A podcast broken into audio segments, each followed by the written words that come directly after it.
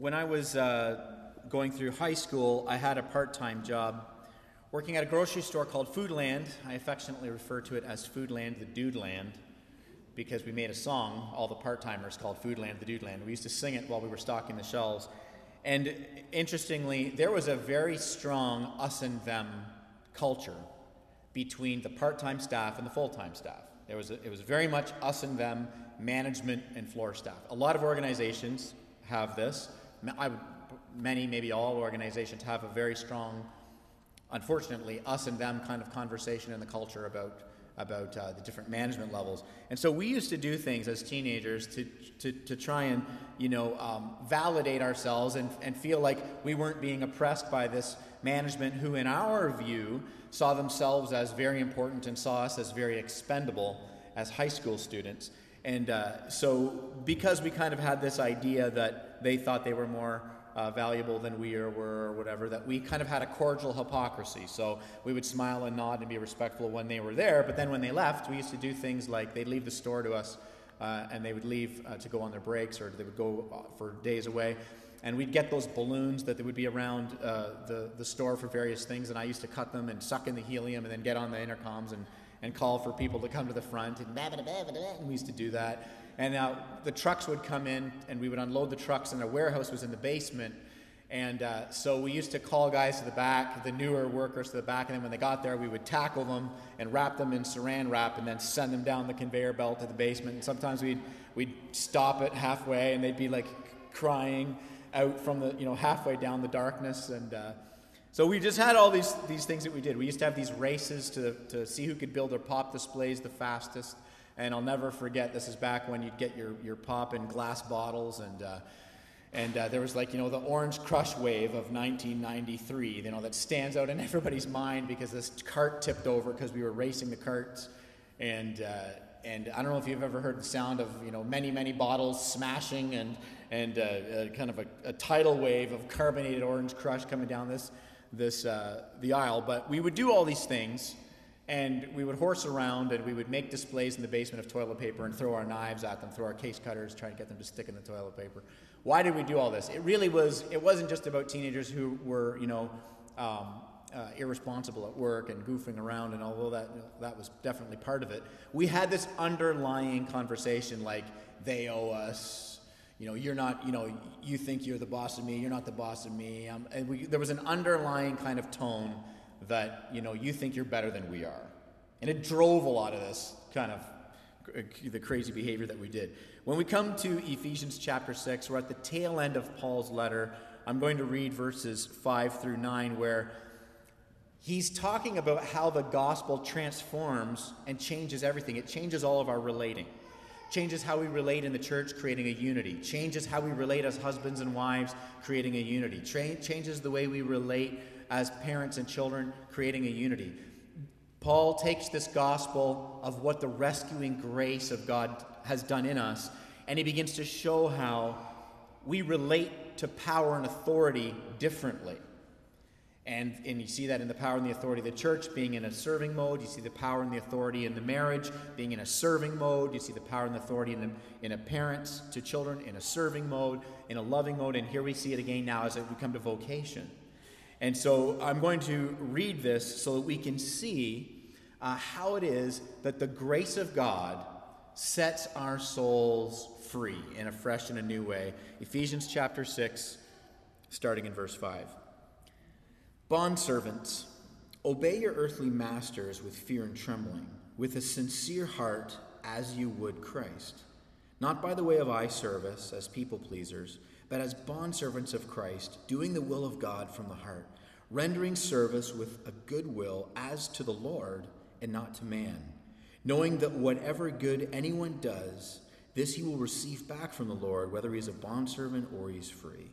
Masters, do the same to them, and stop your threatening, knowing that he who is both their master and yours is in heaven, and that there is no partiality with him. This is God's word.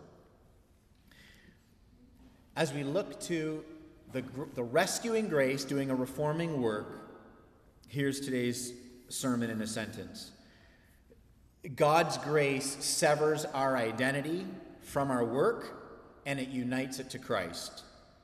So that our work is from freedom to God's glory. Our work is not a burden to establish our own glory. And this is what we want to unpack this morning. How is it that God's grace has severed our identity from our work? How has God's grace united our identity to Christ? And then, secondly, how is our work now freely to God's glory and not a means of establishing our glory? So let's look at this first thing how, it's, how it has severed our identity from our work and identity, uh, united it to Christ. Paul is writing this from prison.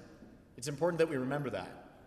Why would a guy who's writing a letter from prison decide to all of a sudden dedicate a chunk of his letter to talk about marriage and parenting, unity in the church, how we relate, and then how and then vocation, bond servants and masters? Why would he do that? I mean, it's fitting in a sense because he's speaking specifically to slavery here, which I'm going to get to in a minute. I'm going to unpack that and on all that means. But he's writing this from prison. And in the, his first three chapters, he's showing how grace is on display and I've said this every week and I'm saying it again. The first three chapters of this letter sound like chains falling off. They sound like prison doors swinging open because of the rescuing, scandalous grace of Christ toward you, that your sin is forgiven and everything is complete in Christ, and you have an inheritance that's assured apart from your performance. The promises in chapters 1 through 3 are not hinging on how well you pull off chapters 4 to 6. It's done in Christ. That's what chapters 1 to, 1 to 3 sound like. So now, all of a sudden, as this letter shifts, this is Paul's way of saying now that the chains have fallen off and the prison doors have swung open, don't go back in your cell. Don't go back there. Live and enjoy this freedom to God's glory. And it looks like this. And Paul starts to flesh it out. So in chapter 1, he, he, he talks about this adoption. And, and so our adoption, being predestined to adoption, so, apart from us, apart from our works, apart from anything, by grace alone, we've been adopted. And now he's saying, here's what living out that life of adoption will look like. So, that's that rescuing grace, that reforming trajectory. You think about it this way adoption is a legal, one time event in a courtroom. But then you spend your lifetime living out the implications of that adoption as you start to form you know, your values and the values of your adopted family. So you have been justified by Christ, and that's done.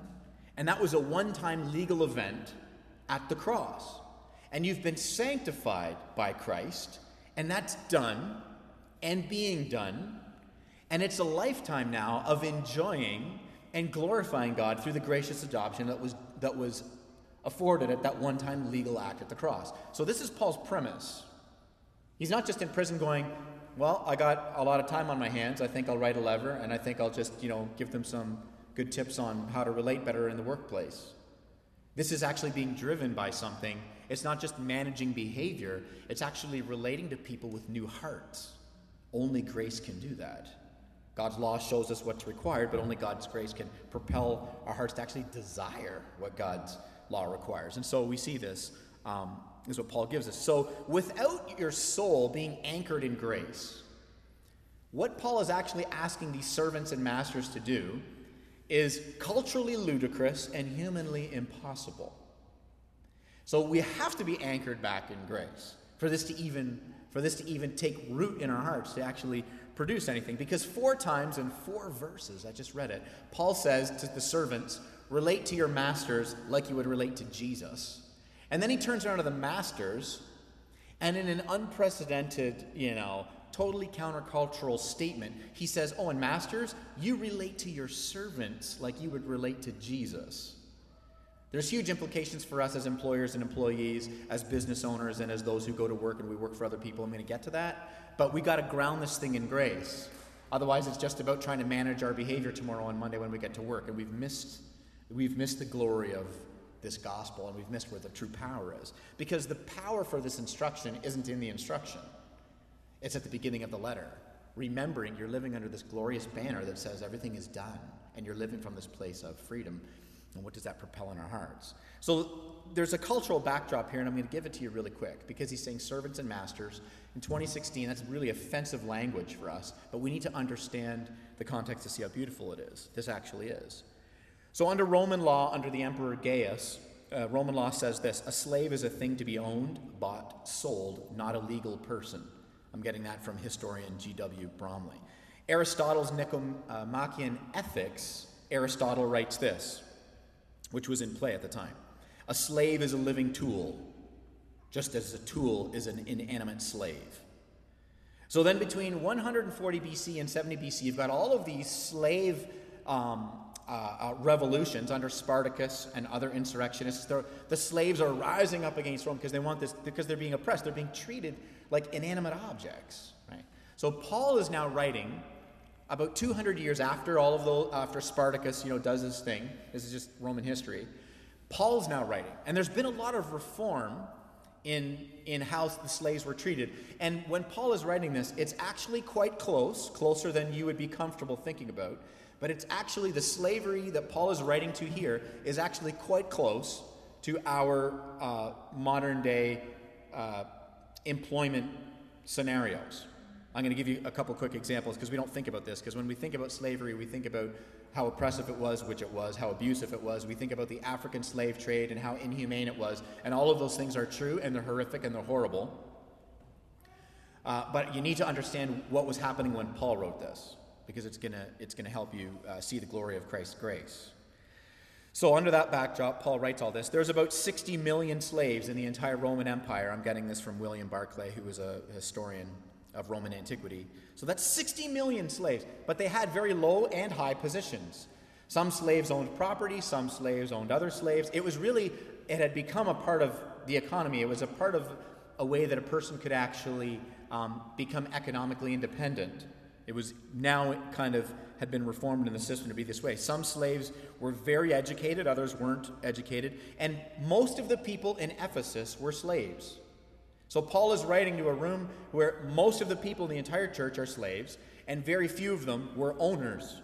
And that is not unlike the church in Kitchener Waterloo, whereby if you go to preach in any church this Sunday morning, most of the people in that church are not business owners.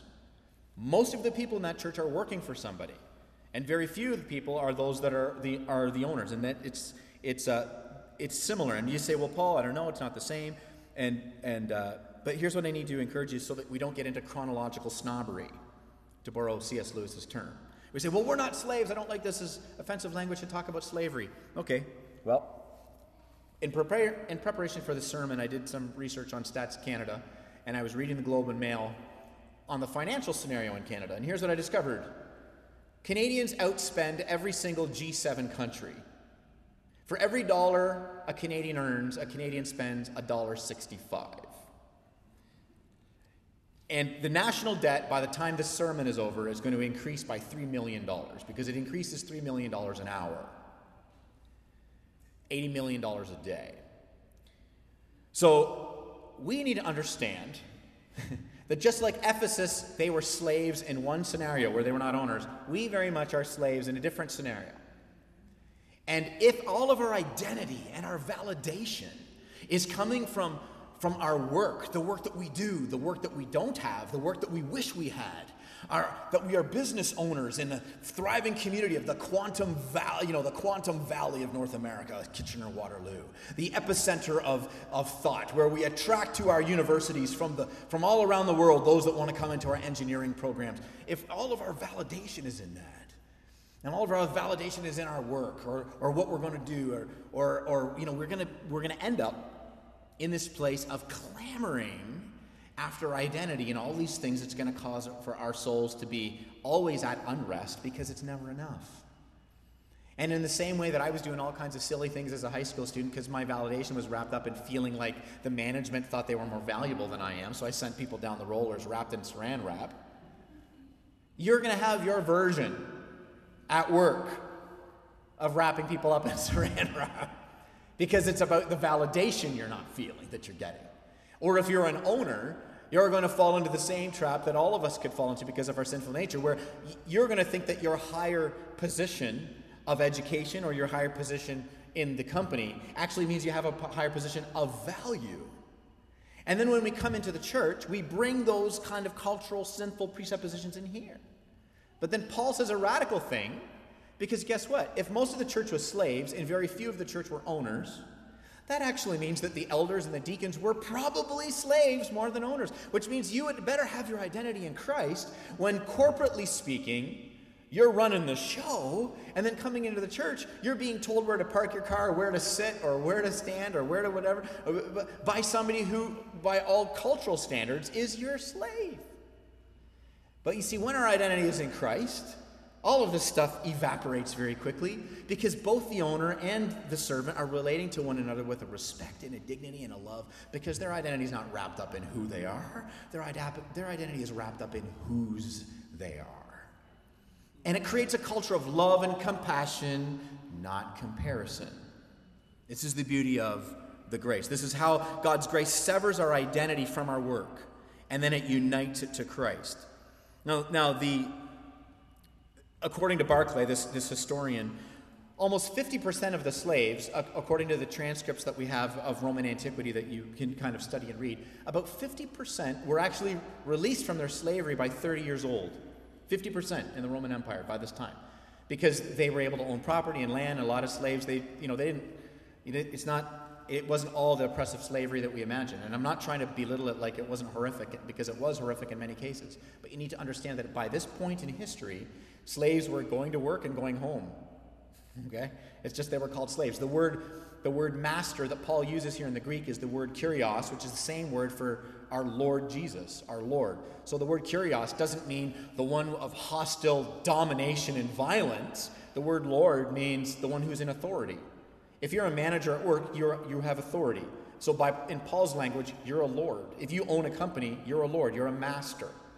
And so Paul is using language, and then he, he, he's using wordplay because he's like, hey, masters, treat the servants like Jesus because you have a master.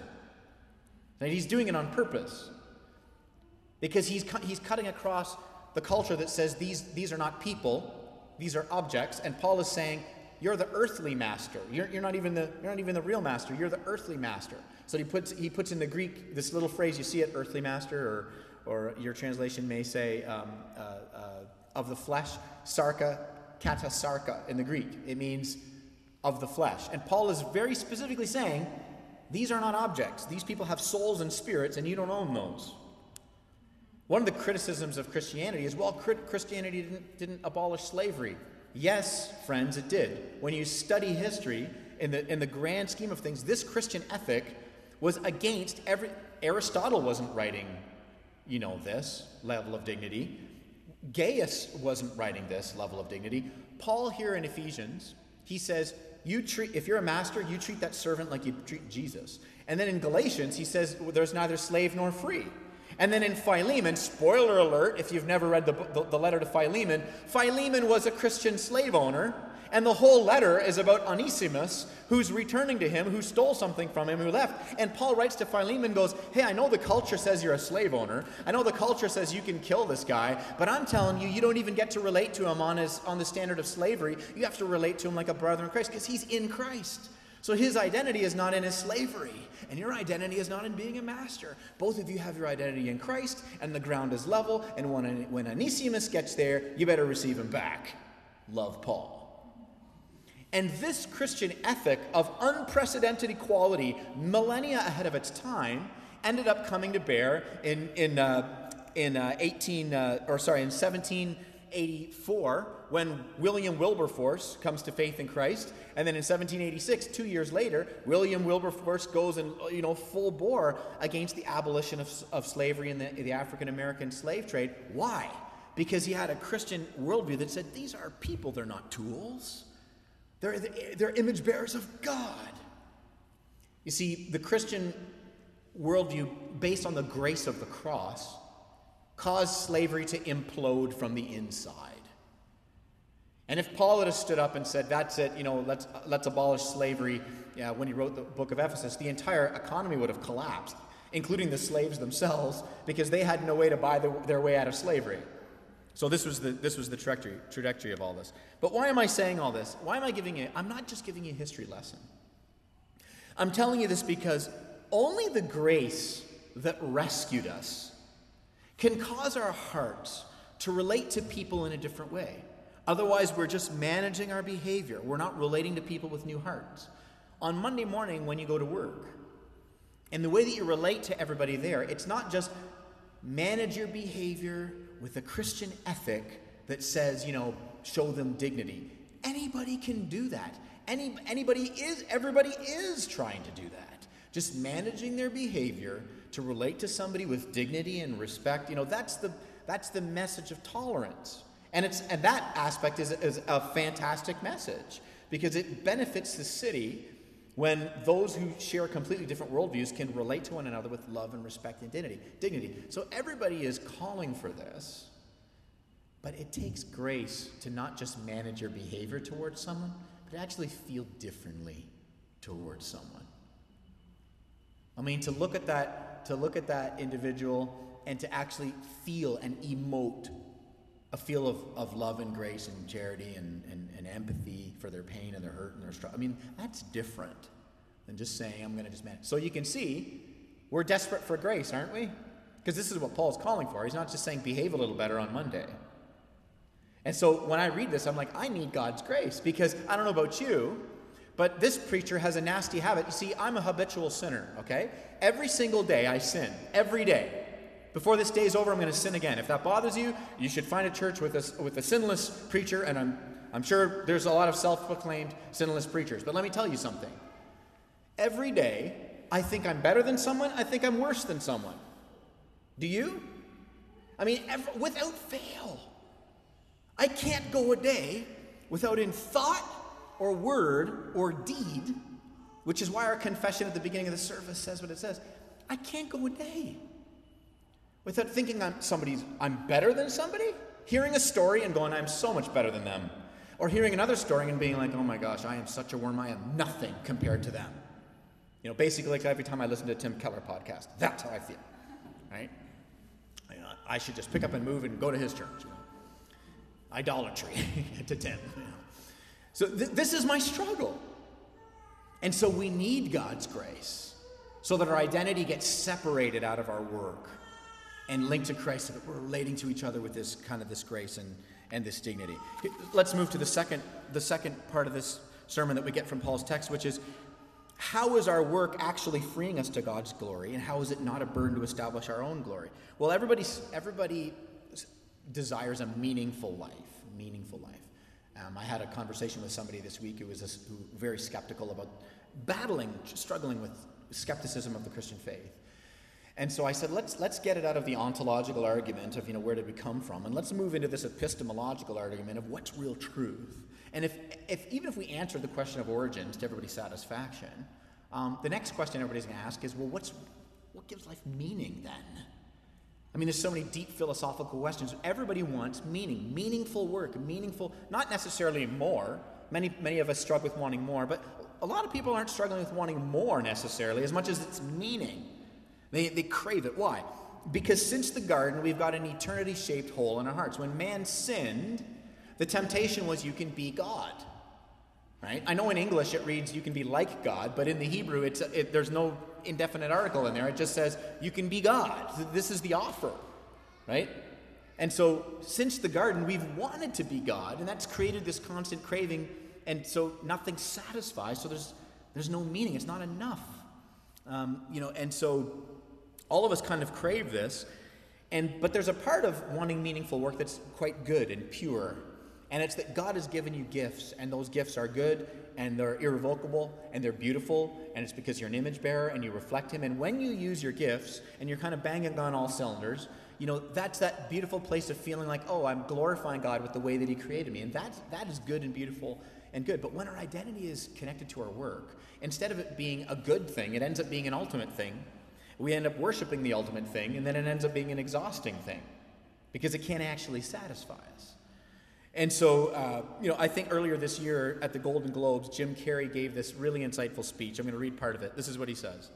He says, Good evening. I'm two time Golden Globe winner Jim Carrey. And when I dream, I don't just dream any old dream. No, sir. I dream about being three time Golden Globe winner Jim Carrey. Because then I would be enough. It would finally be true. And I could stop this terrible search. And it was brilliant. He was being funny, it was tongue in cheek, but it was highly anthropological. He was making this commentary on this search that everybody's kind of in. And when we don't rest in the grace of the gospel, then we kind of baptize the terrible search. And we just kind of say, well, you know, I'm just doing this because it's all to God's glory after, you know, after all. And if I'm the best such and such in the city, that glorifies God. Yeah, okay. It's also driving you like crazy because you've put your identity in this thing. You see, the gospel of grace doesn't mean let's all be mediocre. The gospel of grace doesn't mean if you have a little kid who's in hockey and the kid says, I want to play in the NHL, you don't say, well, you know, grace says you don't have to, you don't have to, you can score zero goals and it doesn't matter and whatever. It's a separation of identity and performance, right? It's getting the kid to see, like, hey, listen, little Johnny, you want to play in the NHL? Knock yourself out, kid. That means get up at 4:30 in the morning, and you have to bring the crushing law of performance so that kid can make it to the NHL. That's fine. Great, that's how the world works. But the gospel is that while little Johnny is on the ice, missing shot after shot after shot, you're constantly getting little Johnny to know that apart from his performance, there's a God and a Father who loves him. That he can, he can hit every shot or miss every shot, and he's not adding anything to his value.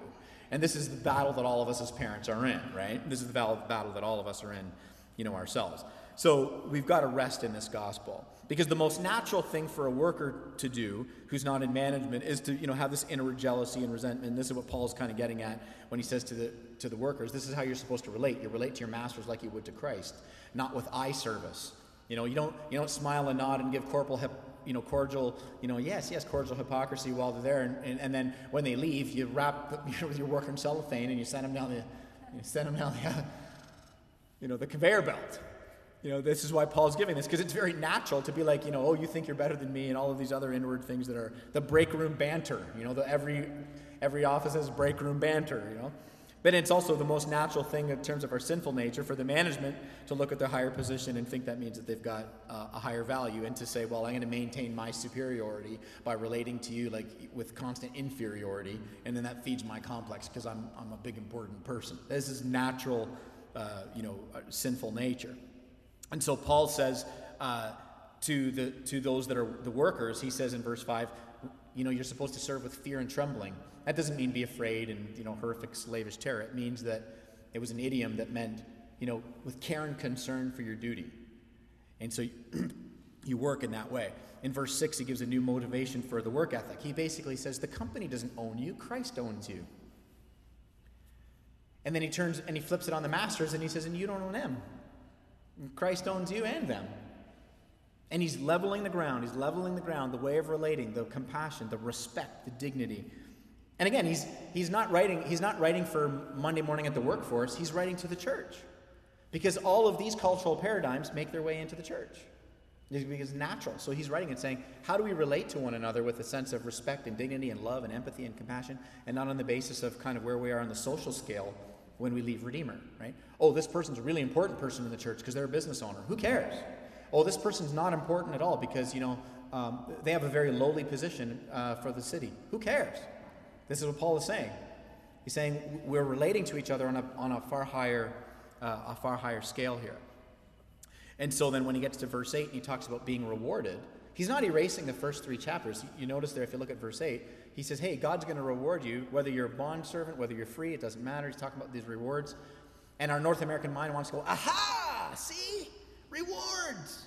There's the Jesus rewards, and then there's whatever I do on top of that. It's kind of like Jesus' work at the cross was the sundae, but everything I do keeps adding toppings. Okay, so if that's your theology, I would strongly and lovingly encourage you to throw it all away and start over. Okay, because we're, we're not adding to Christ.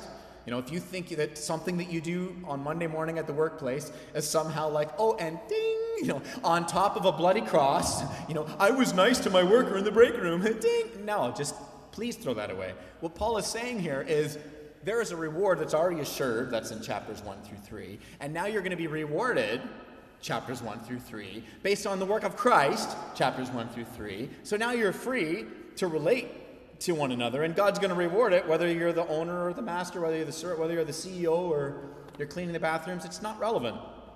It's freedom, freedom of removing our identity from our work and latching it onto that bloody cross of Christ. This is what he's doing, and that's why in verse nine he says to the masters, he flips it. And you notice most of these verses that I, that I just read to you, they're about the servants, and then he just has a little one liner for the master. Well, it makes sense because there weren't very many masters, right? So when he does give the little one liner to the master, because the church is mainly workers. He goes, Oh, by the way, do the same. Read it. He's like, Oh, by the way, and you relate, you, you likewise, you relate to those that work for you the same way. And he just gives this radical equality that's nowhere to be found in the Greco Roman world, this radical equality, because the gospel is the great equalizer. In Christ, we're all alive, and without him, we're all dead. The gospel changes everything. It changes absolutely everything. Because Jesus was the Lord of all, and then he became the servant of all. And when Jesus became the servant of all, his identity was intact the entire time. His value before the Father was intact the entire time. In Isaiah chapter 6 and verse 1, Isaiah has a vision and he says, I saw the Lord, and the, and the train of his robe filled the temple. And then in John chapter 13, that same Lord whose robe filled the temple disrobed and washed his disciples' feet. And his identity was intact the entire time. We have a Lord who became the servant. We have, we have a strong God becoming weak to save the weak so that we could, we could have the strong God. This is the picture that we get this is why the grace of Christ is not just the entrance into Christian faith, it's the power by which we lived out. Church, I'm going to close with this. You are loved, you are forgiven, you are free. You are free from sin, you are free from getting your validation in the position that you have in this city. You are free. The cross of Christ frees you from that. Life is short, life is not all there is, and God's validation of you means that death itself will not hold you, and you live in that freedom. God's grace severs your identity from your work and it unites it to Christ so that your work is from freedom to God's glory. It is not a burden to establish your glory. Let's pray.